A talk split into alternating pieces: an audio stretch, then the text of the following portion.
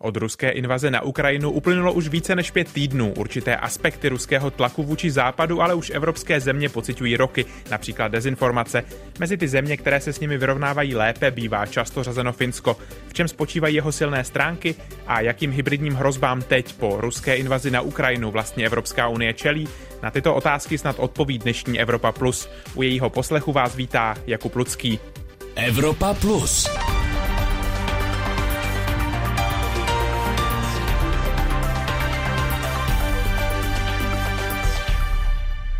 Ve Finsku existuje Centrum pro boj s hybridními hrozbami. Jedním z těch, kdo v něm pracují, je Markus Koko. Hybridní hrozby jsou různé. Když si vzpomeneme na ruskou anexi Krymu, tak to třeba byla hybridní operace. Pak jsou tu různá ovlivňování, dezinformační kampaně, snaha ovlivnit výsledky voleb v demokratických zemích nebo financování určitých politických subjektů, které prosazují žádoucí témata. Advance, uh, the agendas of, of the foreign, foreign countries. Evropské centrum pro boj s hybridními hrozbami, ve kterém Markus Koko pracuje, združuje 31 zemí z Evropské unie a Severoatlantické aliance, včetně Česka. Cílem centra je zkoumat rizika a nabízet o nich informace všem státům, které se na něm podílí. V první řadě vyhledáváme takovéto hrozby, to je jedna z našich klíčových aktivit. Snažíme se je analyzovat. Třeba nedávno jsme zažili rozsáhlou běloruskou operaci na hranicích s Polskem a Pobaltím a nyní děláme analýzu tohoto přístupu využití migrantů jako hybridní hrozby. Hrozby analyzujeme, hledáme nejlepší obranu a návrhy řešení pak předáváme našim členským státům. Mezi hybridní hrozby přitom patří i dezinformace, s těmi se ale podle různých analytiků Finsko vyrovnává nadstandardně dobře.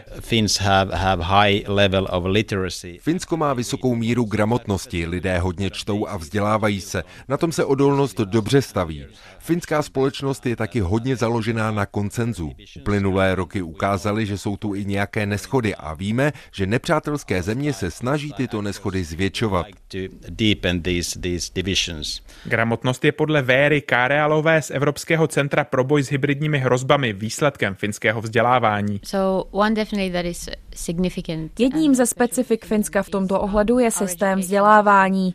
Zahrnuli jsme mediální a informační gramotnost jako klíčovou složku našeho vzdělávacího systému. Děti jsou tak připravené na komplexní svět informací už od útlého věku. Snažíme se ale dostávat tyto informace ke všem věkovým skupinám, informovat je, co se děje a komu mohou věřit. Finsko například aktivně přistoupilo k riziku dezinformací za doby covidové pandemie. Finská vláda se rozhodla podpořit několik influencerů, aby šířili pravdivé informace o očkování a proč se mají lidé nechat naočkovat a podobně. A taky se snažíme lidem dát najevo, co jsou a co nejsou důvěryhodné zdroje informací a jak je rozpoznat. Zdaleka nejdůležitější je ale podle Markuse Koka důvěra ve vládu a instituce. In, in the Finnish society traditionally um, Finové tradičně mají vysokou důvěru ve společnost. Finové tedy věří politikům, institucím, jako je policie nebo armáda, a taky ve velké mediální domy, což je, myslím, dobré. Právě důvěra je přitom to, kde Česko pokulhává, alespoň se tak domnívá analytička Centra evropské hodnoty Veronika Krátká-Špalková. Pokulháváme v tom opravdu hodně. Důvěra v českou vládu se výrazně snížila především v souvislosti s covidovou pandemí a opatřeními proti šíření koronaviru. A vychází to eh, ze všech průzkumů veřejného mínění, které se tohle tématu týkaly eh, právě z doby pandemie kdy to, ten pokles vlastně důvěry ve vládu byl naprosto zásadní a už v té době jsme vlastně upozorňovali jako Centrum evropské hodnoty a nejenom, nejenom my, ale celá řada sociologů a dalších odborníků, kteří se tady tím tématem zabývají, na to, že získávat tu důvěru zpátky, zpátky občanů bude velmi obtížné a bude to běh na dlouhou trať. Eh, takže momentálně úplně nedokážeme vyhodnotit, ještě je to příliš krátká doba, eh, kdy je vlastně nová vláda ustanovená a eh, má, má plnohodnotné pravomoci. Takže zatím to úplně nedokážeme vyhodnotit, jestli se to nějak změnilo, ale uvidíme. Finsko aktivně buduje důvěru také s menšinami. Konkrétně v oblasti dezinformací se zaměřuje na rusky mluvící menšinu. Takových lidí žije v zemi asi 80 až 90 tisíc a představují tak asi 1,5% finské populace. Je to široce rozvrstvená skupina. Jsou tam ingriští finové z dnešní Leningradské oblasti v Rusku, kteří přišli v 90. letech. Pak jsou tu takzvaní staří rusové, to je migrační vlna, která přišla před stolety. Utíkali před velkou říjnovou socialistickou revolucí a občanskou válkou. Pak je tu spousta lidí, co přichází za prací. Jsou tu studenti, pak jsou tu takzvané ruské nevěsty, tedy lidé při vdaní nebo přiženění do Finska. Mezi ty patřím i já. A pak je tu zatím stále malá skupina politických emigrantů, kteří tu kvůli represím v Rusku získali status uprchlíka. Vysvětluje Polina Kopilová z Finského centra Kulturas. To se zabývá integrací rusky mluvící menšiny do finské společnosti a naopak Finům zprostředkovává ruskou kulturu. A když se bavíme o rusky mluvících, pak tu máme lidi z Kavkazu, což jsou ve směs uprchlíci, Čečenci a Ingušové. Kulturně jsou odlišní, ale pořád mluví rusky. Oni se liší i rusové, kteří prošli vzděláním v různých zemích. Rus, který vystudoval ve svobodném Estonsku, bude myslet trochu jinak než ten, kdo vystudoval přímo v Rusku. O ruský mluvící menšině určitě nejde mluvit jako o uzavřené diaspoře. Vlastně jediným sjednocujícím prvkem je ruština. Pro všechny tyto podskupiny vzniká veřejnoprávní spravodajství v ruštině. To zřizuje veřejnoprávní televize a rozhlas ILE, který má přímo ruskojazyčnou redakci pojmenovanou ILE Novosti.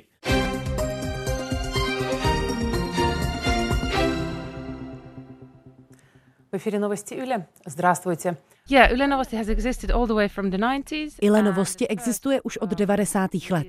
Nejprve jsme dělali zprávy v ruštině pro obyvatele Ruska. Pak se perspektiva změnila a zprávy se začaly dělat pro rusky mluvící obyvatele Finska.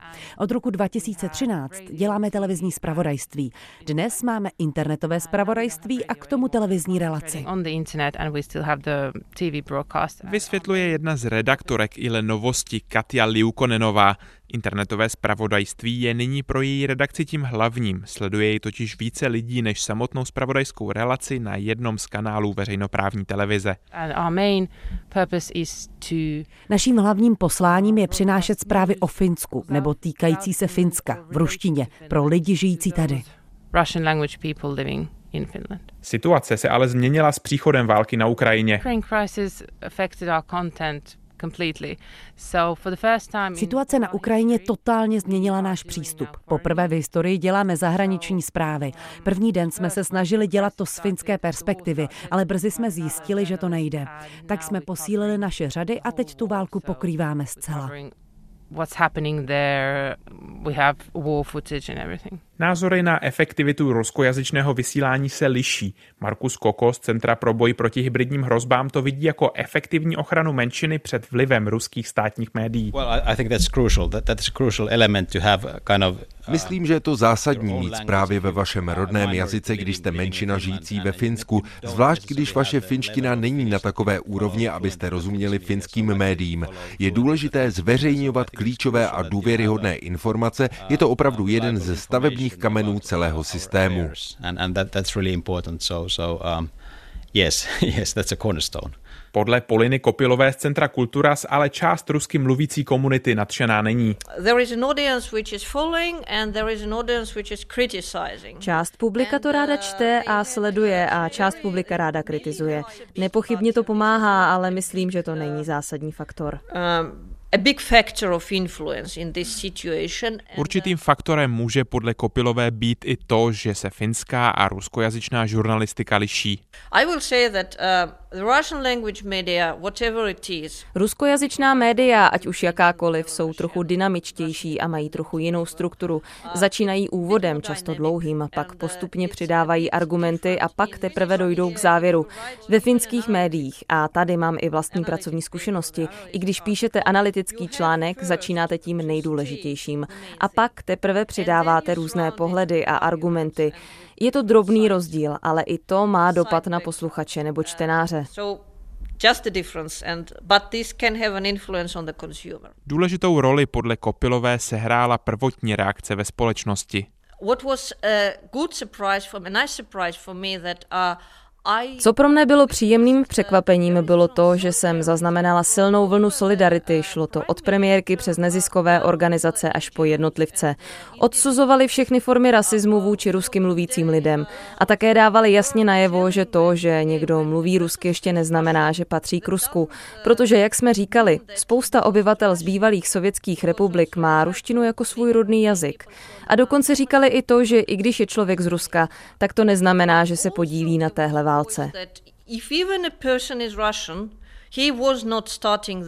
A jak vypadá situace několik týdnů po začátku války? Nyní už se atmosféra uklidnila, lidé více pracují s tím, že tu je rusky mluvící menšina, ruská vláda a ruští občané a jejich názory nejsou shodné. A navíc v rusky mluvící komunitě ve Finsku je vidět celé spektrum názorů. Pokud jde o nás jako organizaci a naši práci, obáváme se, že by ruská menšina mohla ztratit důvěru ve vládu a úřady, když bude jejich původ brán jako takový červený hadr. A to má i bezpečnostní dopady. Posloucháte pořad Evropa Plus, magazín o životě Evropanů. Premiéra v neděli odpoledne po půl páté na Plusu. Finsko má s dezinformacemi přicházejícími z Ruska řadu zkušeností. Byli to právě finští novináři, kdo jako jeden z prvních upozornil v roce 2014 na takzvanou trolí farmu v Petrohradu. Tu odhalila novinářka právě veřejnoprávní televize ILE Jessica Aro, která je velmi kritická i k ruským informačním operacím právě teď.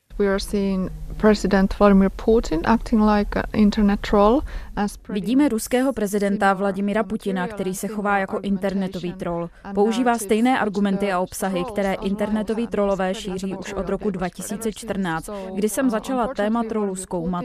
Bohužel Vladimír Putin má mnohem větší mediální dosah po celém světě, takže velmi šikovně využívá média, aby šířil své výhrušky a nenávistné vzkazy po celém světě and his frightening messages uh, around the world. Tento postup přitom není podle Jessiky Aro příliš překvapivý.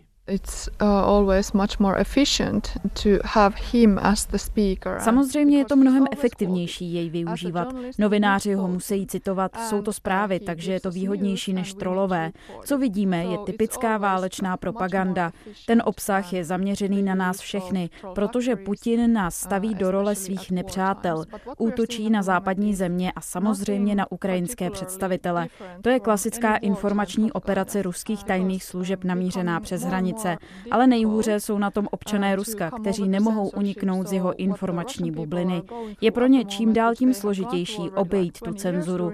Čím si Rusové teď prochází a co trvá už 20 let Putinova režimu, jsou manipulace, lži, nenávist a vymývání mozků. And seriously brainwashing lies and hate speech. Že se v určitém ohledu na přístupu ruské propagandy nic nezměnilo, potvrzuje i Veronika Krátká Špalková z Centra evropské hodnoty. Eh, ta hlavní strategie eh, je vlastně pořád stejná už několik let eh, a cílem tady té strategie ze strany Ruské federace je roztříštit informační prostor, vytvořit v podstatě takovou informační mlhu. Je to strategie, ke které Rusko sahá vždycky ve chvíli, kdy se stane nějaká politicky citlivá událost právě pro ně a mohli jsme to vidět třeba při sestřelení civilního letounu MH17 nad Ukrajinou. Tu té strategii jsme mohli vidět v případě Vrbětic nebo v případě otrávení Sergeje Skripala v Salisbury. Teď je to vlastně úplně stejné. Je to snaha vlastně vytvořit co nejvíc nějakých různých možností toho, co by teoreticky mohla být ta pravda protože obecně ruská propaganda se nesnaží uh, ty recipienty, ty občany přesvědčit o tom, že něco konkrétního pravda je. Ale tu pravdu spíš relativizovat a vytvořit v lidech dojem, že uh, na každém šprochu pravdy trochu, trošku. A takový, aby, aby nad tím mávli rukou, řekli si, že prostě se to možná nikdy nedozvíme, jak to teda opravdu ve skutečnosti je a přestali se prostě o to zajímat. To pozorujeme ve velké míře i teď. Zajímavý vývoj podle ní zaznamenala intenzita ruské propagandy v Česku. Propagandu sice Rusko podpořilo více než obvykle, zpomalili ji ale některé zásahy na české straně. Ze strany Ruské federace eh, ty oficiální ruské zdroje zůstávají v podstatě pořád stejné, eh, akorát možná trošku výrazněji se do celého toho propagandistického kolečka zapojují oficiální představitelé Ruské federace, kteří eh, kteří mají oficiální svoji politickou komunikaci založenou na podpoře těch propagandistických narrativů. Co se týče České republiky, tak intenzita se z začátku snížila vlivem blokování některých dezinformačních webů. Eh, to se stalo na doporučení vlády eh, České republiky. Eh, část těch dezinformačních webů blokuje český poskytovatel domén a pak se k tomu přidali i někteří internetoví poskytovatelé.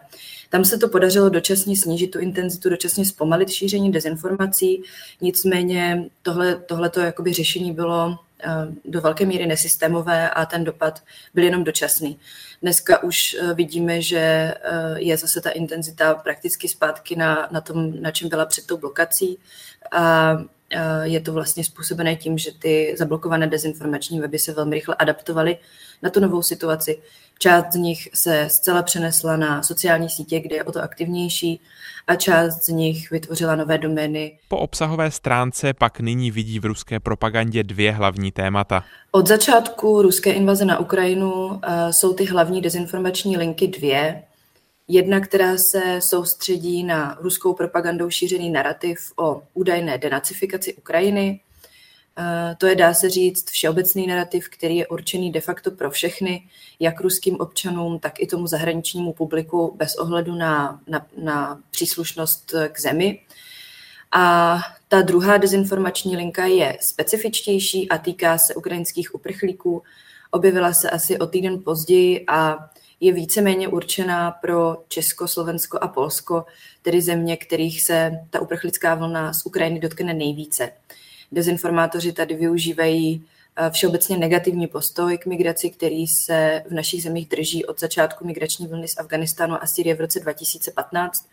Nicméně podle těch posledních průzkumů veřejného mínění to zatím vypadá, že tahle ta dezinformační kampaň eh, zatím v České republice není úplně úspěšná, protože ta podpora eh, s tou podporou uprchlíkům z Ukrajiny zatím souhlasí drtivá většina českých obyvatel. Podle Jesiky Aro je pro ruskou propagandu klíčové vyvolat v lidech strach.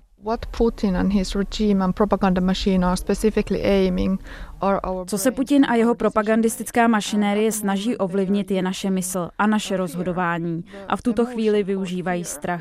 Emoce jménem strach k tomu, aby naši mysl a tudíž naše chování dostali pod kontrolu. Líbí se jim představa, že jsme vyděšení, paralizovaní, neschopní ze strachu udělat rozhodnutí. Tohle je strategické zastrašování. Je to něco, co se nám děje, protože je to pro ně politicky výhodné. Proto se tomu strachu nesmíme poddat.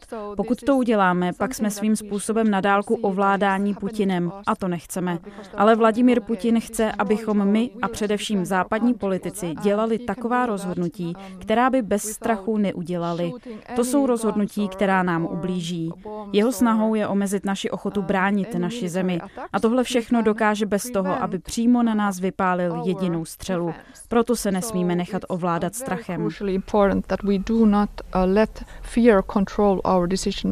Situace se přitom podle Jesiky Aro nejspíš nebude příliš zlepšovat. At the moment what we are seeing, we are already at very um, v tuto chvíli jsme v dost extrémní fázi informačního útoku. Okolik horší to může být? Okolik silnější může ten tlak být, když čelíme výhruškám jadernou válkou a označováním všech západních zemí za nepřátele? Konkrétní země pak čelí vojenským výhruškám. Třeba nám Finům nebo Švédům ruský ministr zahraničí několikrát vyhrožoval, že pokud se pokusíme přidat k NATO, bude to mít důsledky. Jsou tady různé druhy výhružek. Myslím, že tohle bude dál pokračovat v podobném duchu. Co je děsivé, jsou ty spirituální nebo možná okultistické sklony, které Putin řekl ve svém posledním projevu. V něm dokonce napadl i Rusy, kteří žijí v zahraničí. Tvrdil, že je západní země využijí ve snaze zničit Rusko. Vše je čím dál tím víc divoké a paranoidní. A i v okamžiku, kdy už jsme ve velmi divoké a paranoidní fázi. Tohle se pak trolové chytí a budou to šířit dál. Mezi takzvanými troly, kteří šíří ruskou propagandu, se podle ní objevují často lidé, kteří dříve šířili informace o očkování a COVID-19. anti-vaccine messaging Dezinformace o očkování nebo tvrzení, že COVID neexistuje, že to není nebezpečná nemoc, to jsou všechno zprávy, které šíří ruská propaganda od začátku pandemie. Tyto konspirační teorie nejprve zveřejnili pro ruské publikum a pak pro celý svět skrze televizi RT a její kanál na YouTube. Odtud se pak dostali k loutkovým médiím, které Kreml využívá v jednotlivých zemích, aby se dostal do místního povědomí a odtud je převzali místní. Kreml je velmi schopný ve vytváření těchto konspiračních komunit a nenávistných komunit. A v těchto komunitách pak pěstují tyhle konspirační teorie. Všechno to jde dobře dohromady. V těch komunitách najdete antivax i proputinovské materiály, protože se to k ním dostává stejnými kanály. Antivaxerský materiál byl zároveň pro Rusko jednou z možností, jak oslabit Západ. Na české straně to potvrzuje i Veronika Krátká Špalková. Musím uh, to potvrdit, byť nedá se to generalizovat úplně stoprocentně, neplatí to úplně stoprocentně pro všechny dezinformační projekty, které vznikly během uh, pandemie za účelem šíření dezinformací o covidu. Ale uh, vidíme to u celé řady tady takových projektů nebo i jednotlivců, kteří si kteří jaksi se zviditelnili eh, na těch covidových dezinformacích a věnovali se tomu, eh, tak eh, teď právě přešli na dezinformace spojené s ruskou invazí na Ukrajinu. Je to z velké, do velké míry podle mého způsobené tím, že celá řada tady těch jednotlivců anebo jakoby spolků a neziskových organizací, které, které za tímhle účelem vznikly, je to způsobené tím, že celá řada tady těch lidí z toho má peníze, že to vlastně vnímají jako nějaký svůj business model. A uh, tím, že covidové dezinformace už přestaly táhnout, přestaly být tak uh, populární, tak bylo potřeba to téma něčím nahradit a ono, ta ruská invaze na Ukrajinu se sama o sobě nabízí, takže je to spíš pokračování nějakého business modelu, než že by to byla vysloveně u všech uh, nějaké ideologické přesvědčení, si myslím. Penězi přitom myslí především dary, které těmto lidem posílají čeští občané. Je to tak. Jsou to, jsou to lidé, kteří eh, vybírají, mají, mají prostě transparentní účty a vyzývají svoje fanoušky k tomu, aby eh, jim posílali nějaké příspěvky, což oni dělají. A uh, oni z toho v podstatě z největší pravděpodobností žijou. Celá řada tady těch lidí uh, je v exekucích. A pokud jim ty peníze tečou přes ty transparentní účty nebo přes nějaké oficiální spolky, tak na to ta exekutorská komora nemůže sáhnout. Evropská unie i Česko podle ní, pokud jde o dezinformace, zaspali. Určitou naději na české straně vidí ve vzniku Centra proti terorismu a hybridním hrozbám na ministerstvu vnitra, a to i když podle ní mělo nedávno velmi omezené pole působnosti. S, teď s novou vládou od začátku té ruské invaze na Ukrajinu můžeme vidět mnohem lepší a mnohem přímočařejší práci toho Centra proti terorismu a hybridním hrozbám. Evropská unie i Česko podle ní, pokud jde o dezinformace, zaspali. Určitou naději na české straně vidí ve vzniku Centra proti terorismu a hybridním hrozbám na ministerstvu vnitra. A to i když podle ní centrum donedávna mělo velmi omezené pole působnosti. Daří se jim poměrně rychle reagovat na ty nejrozšířenější dezinformace a komunikovat komunikovat jejich rozuzlení veřejnosti. Komunikace vlády směrem k občanům už taky není tak výrazně zmatená, jako tomu bylo třeba během těch nejsilnějších vln covidové pandemie. Nicméně k nějakým pokrokům došlo, ale pořád to není úplně dostatečné. Co se týče české vlády, tak pro tu strategickou komunikaci prostě je potřeba vytvořit na úřadu vlády nějaký funkční aparát, a vytvořit příslušné pozice na jednotlivých rezortech, aby mezi sebou mohli snadno komunikovat a ty důležité zprávy občanům přicházely z jednoho jednotného a důvěryhodného zdroje. To tady zatím ještě nemáme. Říká analytička Centra evropské hodnoty Veronika Krátká Špalková. Jejím návrhem, co by měla dál dělat česká vláda, dnešní pořad Evropa Plus končí. Příjemný poslech dalších pořadů Českého rozhlasu Plus přeje Jakub Lucký.